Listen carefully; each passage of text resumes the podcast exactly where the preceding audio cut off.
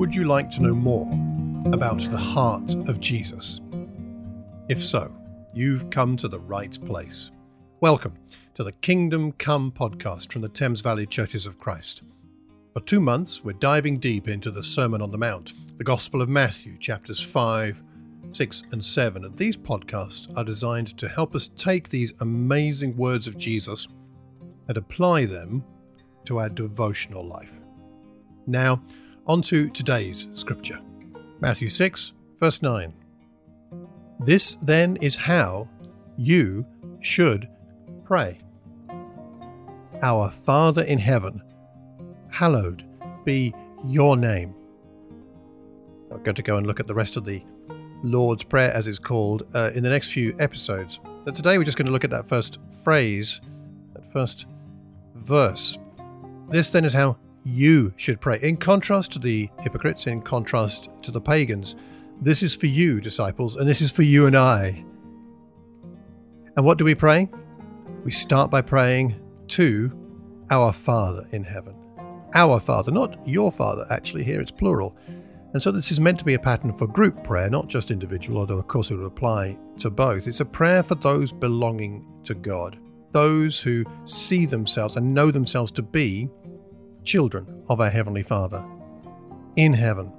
Here we're putting together familiarity, Father, with worship of Him who is in heaven. And that's a wonderful thing as we spend some time with God praying today, to know that we have a familiar Father and a holy heavenly God, paying attention to us in what we do and how we pray today.